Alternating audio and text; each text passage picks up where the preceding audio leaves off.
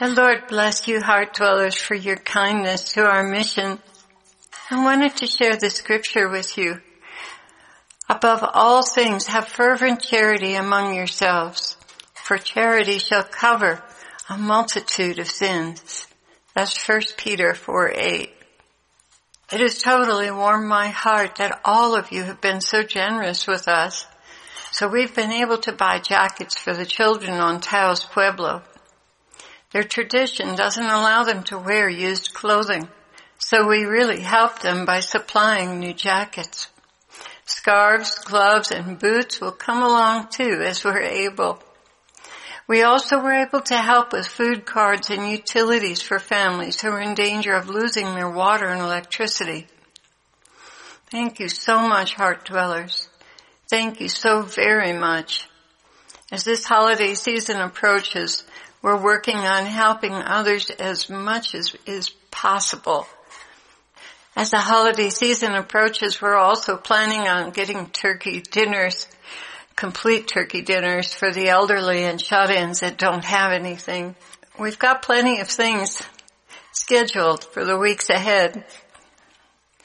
But I really wanted you to get a sense for our outreach here in Taos. So we're making an outreach page on the Heart Dwellers website. We've just started collecting photographs and testimonials today, but it should be up within two days. And I'll remind you when it's fully up. On this page of our website, we'll have photographs and testimonials and details of who we've been helping here in Taos, as well as even a few receipts for food cards and a testimonial from Kit Carson Electric, who call us regularly when someone is about to have their electric cut off. Among those who are struggling are grandmothers who are alone in raising their grandchildren some of them with five or six children and two or three are teenagers and you know teenagers eat a lot of food. there are all kinds of programs that help with lunches and things on the Pueblo itself, but special needs come up where there's just no way the Pueblo can provide for everything. We had one young couple with four children that needed help uh, with an electrician to get electricity run to their cabin that they're building. And they needed other building materials for their cabin. And she works very much in charity. She's constantly doing things for other people and she has a little store which is a free store which people go in, the giving tree, and get whatever they need for free. And we cover the rent on her little giveaway store every month. You'll be able to see photographs of that on the outreach page. So she was really worthy of our help and her husband is building their house and they both collect food and clothing for the poor. So we helped her with the electricity and with the cost of having water piped into their house. They live on the Pueblo also. But you can't imagine the poverty here. It really breaks your heart to hear about some of the situations, especially when a parent dies. But because of the Lord's loving favor, we've been able to make a difference. I've been busy getting photos together for the outreach page, so please be patient with me about bringing forth a message.